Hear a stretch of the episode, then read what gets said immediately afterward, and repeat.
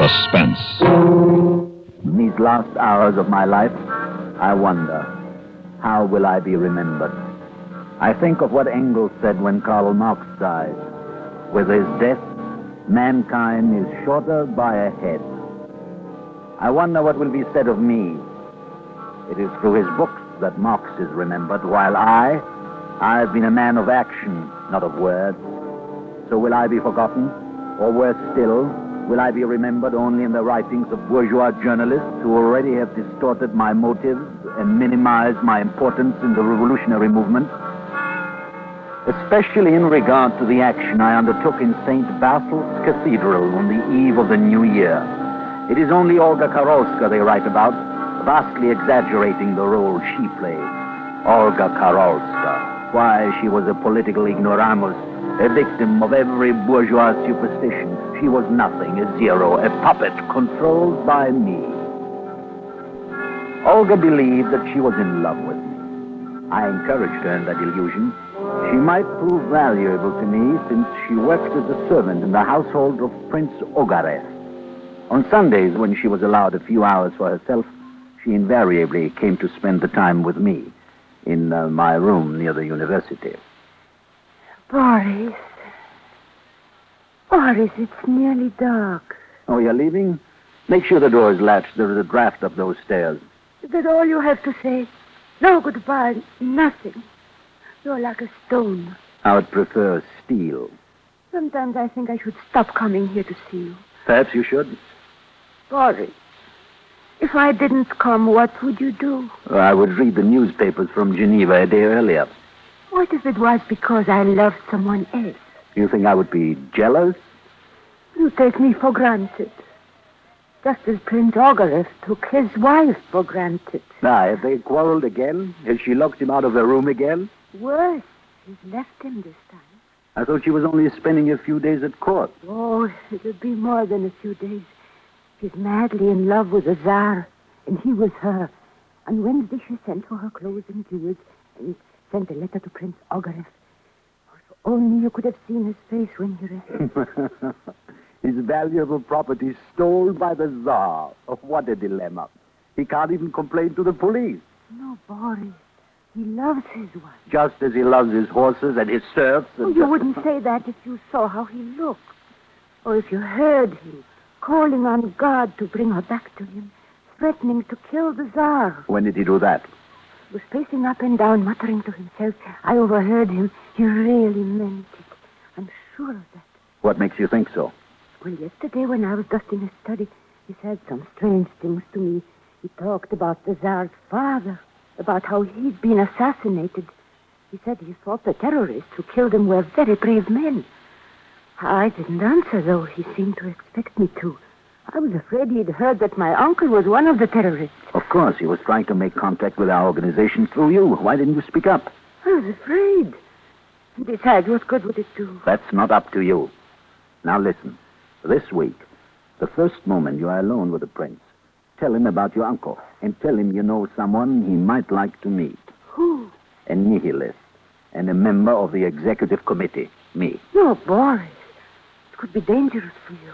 Possibly, but without danger, the game grows cold. You understand? I want you to bring him here. No, I won't. Oh, what were you saying a few moments ago, Olga? That you should stop coming here to see me? You know I didn't mean it. Maybe you did, because you aren't going to come here anymore, Olga, unless you bring Prince Ogarev with you next Sunday.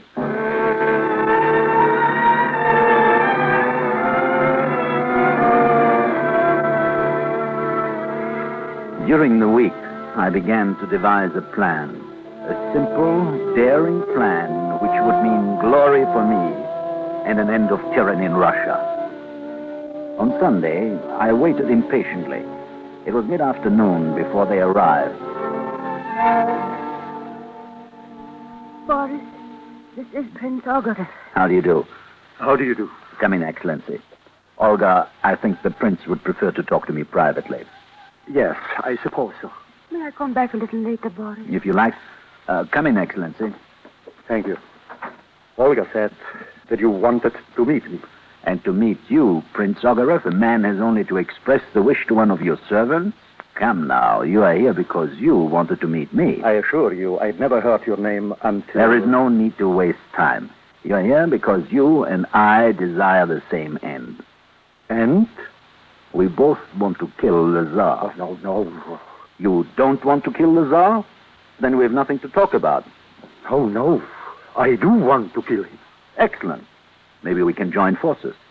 But first, I would like to understand you better. For instance, why do you want to kill the Tsar? For the same reason as you. For Russia. For the Russian people. To free them from his tyranny. Ah, yes, and you have great love for the Russian people. Of course. And you have thought about this? You have a plan? No, not really. You see, I thought that I maybe have more experience. Yes. That's true enough. But still, you must have considered where and when, if not how, and by whom. I only know it won't be easy. He's always heavily guarded. Yes, our beloved Tsar, our little father, who fears his people so much, he never lets them see him. Because of what happened to his father, he has a terror of assassination. And well, he should. Now, since you have come here without a plan, let me tell you mine. A plan to kill not only the Tsar, but his entire court, the cream of the aristocracy, with one blow. How? In St. Basil's Cathedral, on the eve of the New Year. Oh, no. The cathedral is cleared for the midnight mass. No common people are allowed inside, only members of the court. I am told that the Tsar waits until the last moment and then enters the cathedral secretly through a private passage. I tell you, it's not possible. With 60 pounds of melanite strategically placed at 3 central pillars, we can bring down the cathedral dome. Not a soul will escape. But you don't seem to approve. I hadn't thought of killing so many. A few hundred aristocrats? Do they matter? Think of what you will be doing for the millions of Russian people whom you say you love. You think I don't? I doubt if you can, since you are not one of them. But actually, that's not important. Revolutions aren't born out of love, but out of hate. And you think I don't hate? Perhaps you do. I am told that your wife is an exceptionally beautiful woman. Then you knew why. So that's your revolution, Prince Ogarev? Set off by jealousy? Haven't you ever lost someone you love? I have never loved and never will, because I know that to love is to surrender, to hate is to continue the battle. Well, now, do we understand each other? Yes. Yes, we do. Then sit down. We have many things to discuss.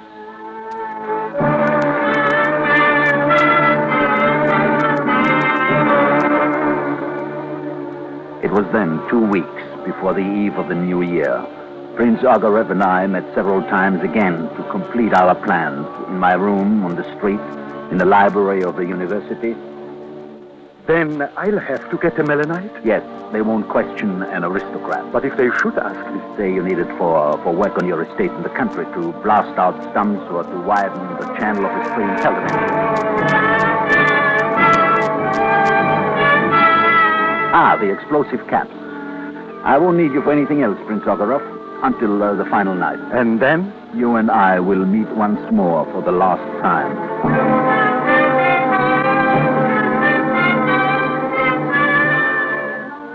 Besides the prince, I needed 2 other confederates, a man and a woman. Naturally, I had already decided on Olga Karolska. And the following Sunday, I told her my plan. No, no, Boris.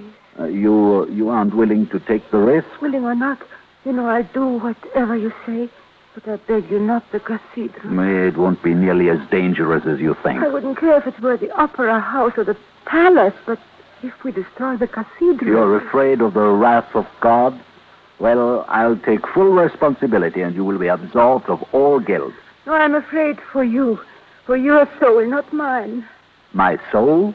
What is a soul? Olga Karolska, you come from a revolutionary family, yet you allow yourself to be drugged by this opiate of religion? We don't know for sure. If there is a God... If there is, my soul will be damned. But after this life in Russia, hell can't be any worse.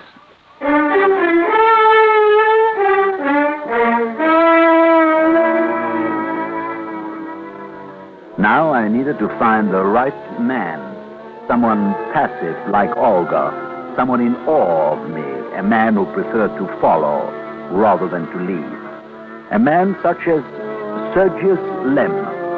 Sergius was colorless and pliable, like a blob of wax, ready to be molded into any shape. He worked at the university as a tutor, and like all scholars in our enlightened society, he was ragged and hard-starved. I looked him up, bought him a meal, and then while he was still warm with gratitude, I unfolded my plan. And I am to pretend I'm a merchant from Riga? Yes, now listen carefully. While I tell you again, step by step, I will bring you the clothes, not too elegant, not too shabby, and some second-hand suitcases.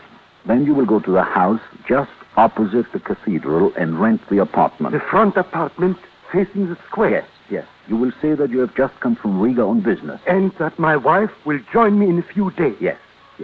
Olga will be there in a week from today. The following night, I will come with the final instructions.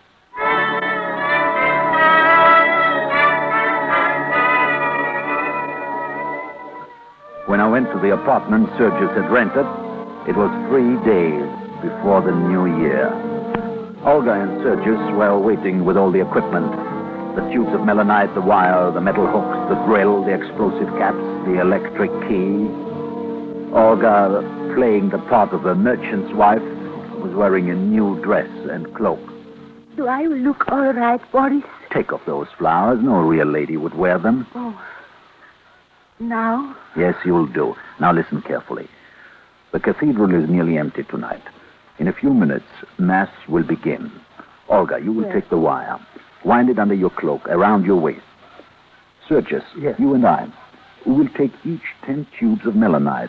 Both of you will go directly to the chapel at the right of the main altar. Mm. There is a curtained alcove where you can hide. What about you? I will have to come back here for the rest of the explosive. Then I will join you in the alcove. When everyone is left, we will make our preparations. It will take us about an hour. And then we come back here? No, the cathedral will be locked up. We'll have to stay there until morning. Olga, why are you shivering? Are you cold?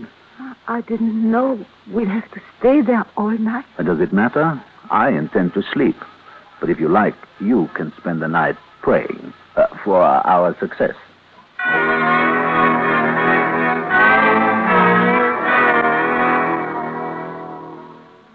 No one paid any attention to us as we crossed the snow-covered square. There was no wind, and the air was filled with a raw, freezing mist. I think there's going to be another storm. Yes, it will be snowing by morning. Just as I hoped. They've begun the mass. Yes, now remember, go directly to the chapel and pay no attention to me. Quickly, go in quickly. Olga, don't stand there staring. It's blasphemy. Go on. Yes, I'm going. Boris, cross yourself. I beg you, cross yourself. Fool, go on in. Dear Heavenly Father, have mercy on us. For what we mean to do, have mercy on him. Have mercy on him.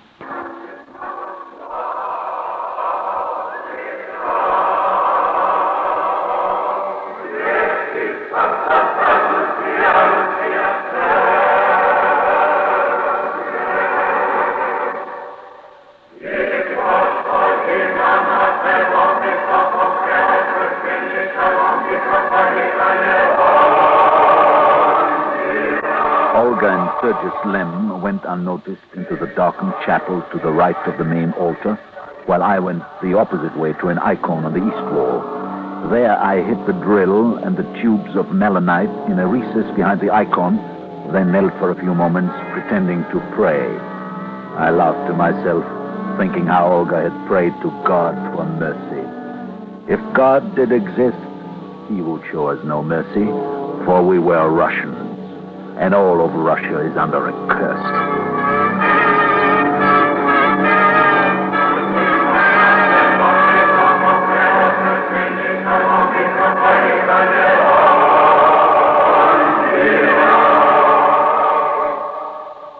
When I came back to the cathedral with the rest of the melanite, I too went to the chapel. Olga and Sergius were in the alcove behind the altar where the priest prepared the Eucharist, and I crowded in beside them. How much longer? Don't you hear? I can't tell. I haven't gone to church for years. I haven't since my mother died. Shh. It's nearly over.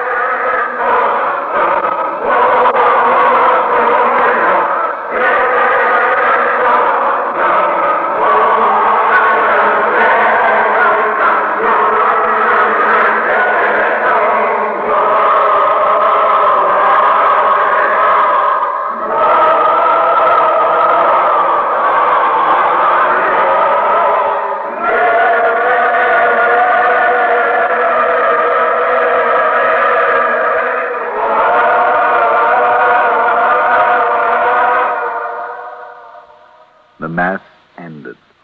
The people left by ones and twos, then the priests and the acolytes.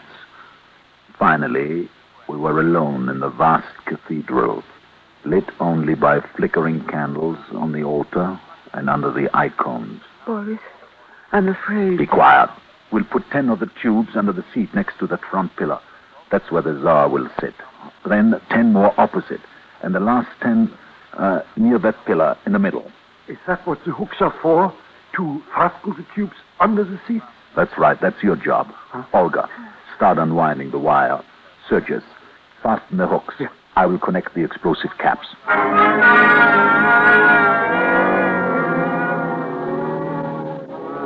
When the melanite was all in place, with the explosive caps connected, we ran a wire under a row of seats, fastening it so that it could not be seen.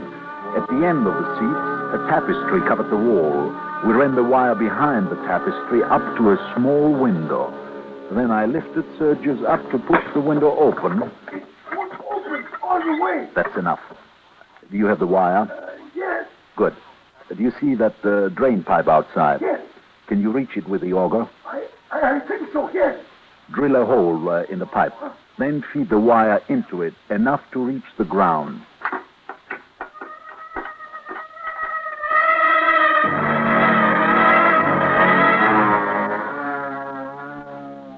When our work was done, we went back to the alcove and sat huddled together on the floor. After a time, I slept. I had no dreams.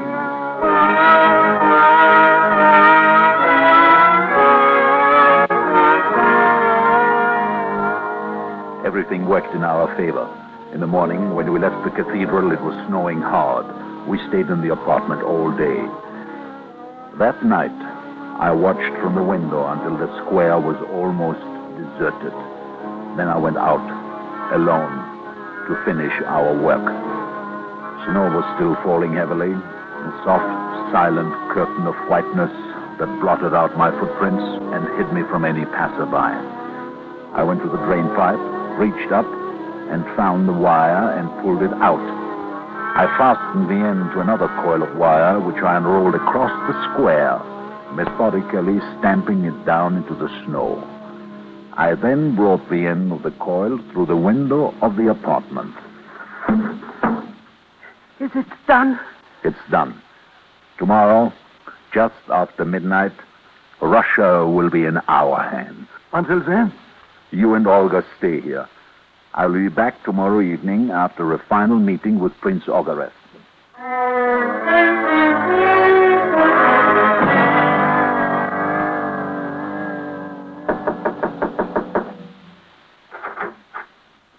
Come in, Prince Ogarev. Well? The Tsar will attend the midnight mass with his ministers and the court. You're quite sure? Quite sure. Just now when I came through the square, they were already putting up the ropes to keep back the crowd. Yes, they will jam the square just to stare at a building where they know the Tsar is kneeling to pray. Well, we're going to show them how his prayers are going to be answered. Yes. What's wrong with you? This is filthy work. Revolutions aren't made with rose water. No, I suppose not. At least my wife has gone to spend the New Year at our estate in the country. Good. Then you won't be distracted from the last thing you have to do. Now, we'll have no way of knowing when the Tsar enters the cathedral, since he won't face the crowd in the square. So Sergius Lem will wait outside below the steps. When the Tsar arrives and the mass has begun, come out and tell Sergius. he will bring the word to me.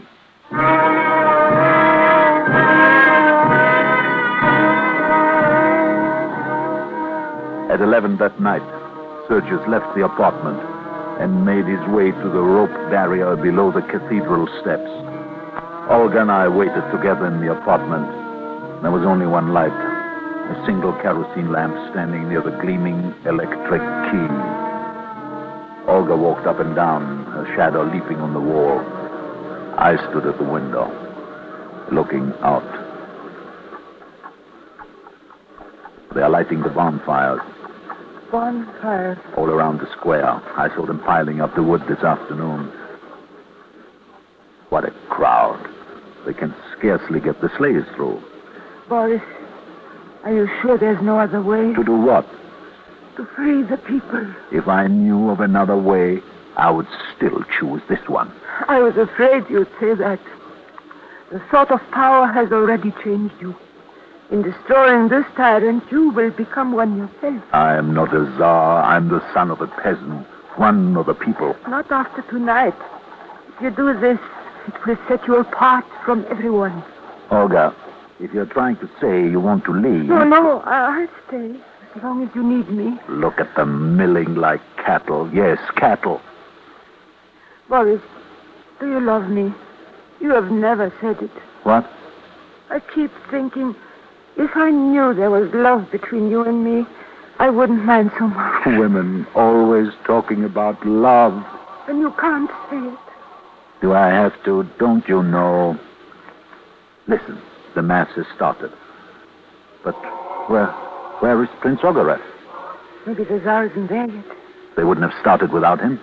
He may have decided not to come. Ah, there is the prince now, coming down the steps. The fool... Can't he see Sergius? He's not looking for Sergius. He's coming here. A fool, I warned him not to. Someone will see him. Well, I don't have to wait for him. I know the Tsar must be there. Well, if you don't know, something may have gone wrong. Wait for Prince Ogarev. A few more moments can't make any difference. He's halfway here. Running like a madman, doesn't he know that people are staring? Boris, something must have happened. Quickly, go let him in. Get him inside. Your Excellency, this way. Well? My wife is in the cathedral. The Tsar. What about the Tsar? Yes, he's there. She came with him. Then she lied about going to the country? Yes, to save my feelings. She didn't want to hurt me. But she did. And so history has been changed. No, don't touch the key. Boris, no. You can't. You can't do it now. Because of your wife, you precipitate a revolution. Now, because of her, you want to bring it to a halt? I'll kill the Tsar myself. I'll go back to the cathedral and kill him openly. Even if you could, it is not enough. Boris, be merciful. Are they merciful? Ivan the Terrible, Peter, the strumpet Catherine, for centuries they have strangled the people. Not all of them. Not my wife. You want me to turn back now to save one woman? Love her. Can the people eat your love? Will it put clothes on their backs? Think if it was your wife. I have no wife. If it was someone you love. I told you once, Prince Ogarev, I can't afford the luxury of love. Boris, if I were in the cathedral, what would you do? I would press the key. Oh. You wouldn't. There's no one I wouldn't sacrifice to destroy the tyrant who strangles the people. Olga, come back here. She's going to tell the police. No, she will only walk about in the snow, wringing her hands for a while and... Then she will be coming crawling back here because she's weak, like you. Her will has been destroyed by love. So now... No! Nothing happened. You pushed the key, and nothing happened.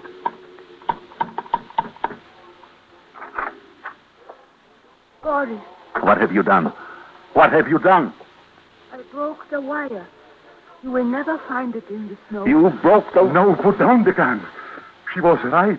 I did it for your sake, Boris. To save you from committing murder. To save your soul. You are sick, Boris.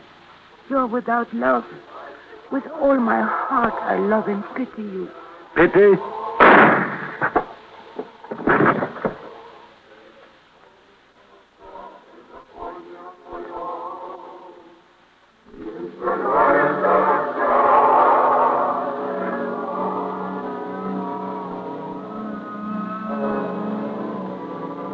Nietzsche once said, the fundamental fault of the female character is that it has no sense of justice.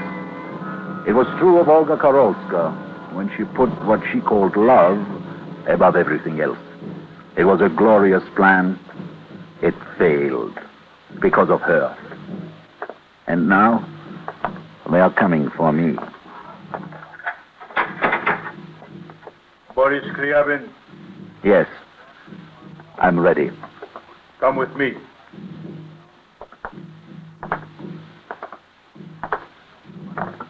Olga said she did it for me, to save me from murder.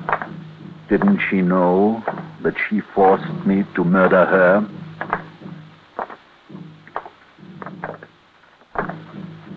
And she said she pitied me. What did she mean? Why should she pity me? No, I'm not ready to die yet. I can't die before I know what she meant. Halt! No! Olga! Don't let them kill me. Not yet. Tell them there is so much I don't know. So much I have to learn. Tell them. Ready? Olga! Aim! Olga! Fire! Olga.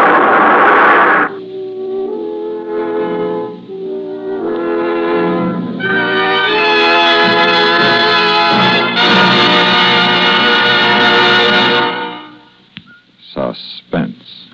Listen again next week when we bring you another tale well calculated to keep you in suspense.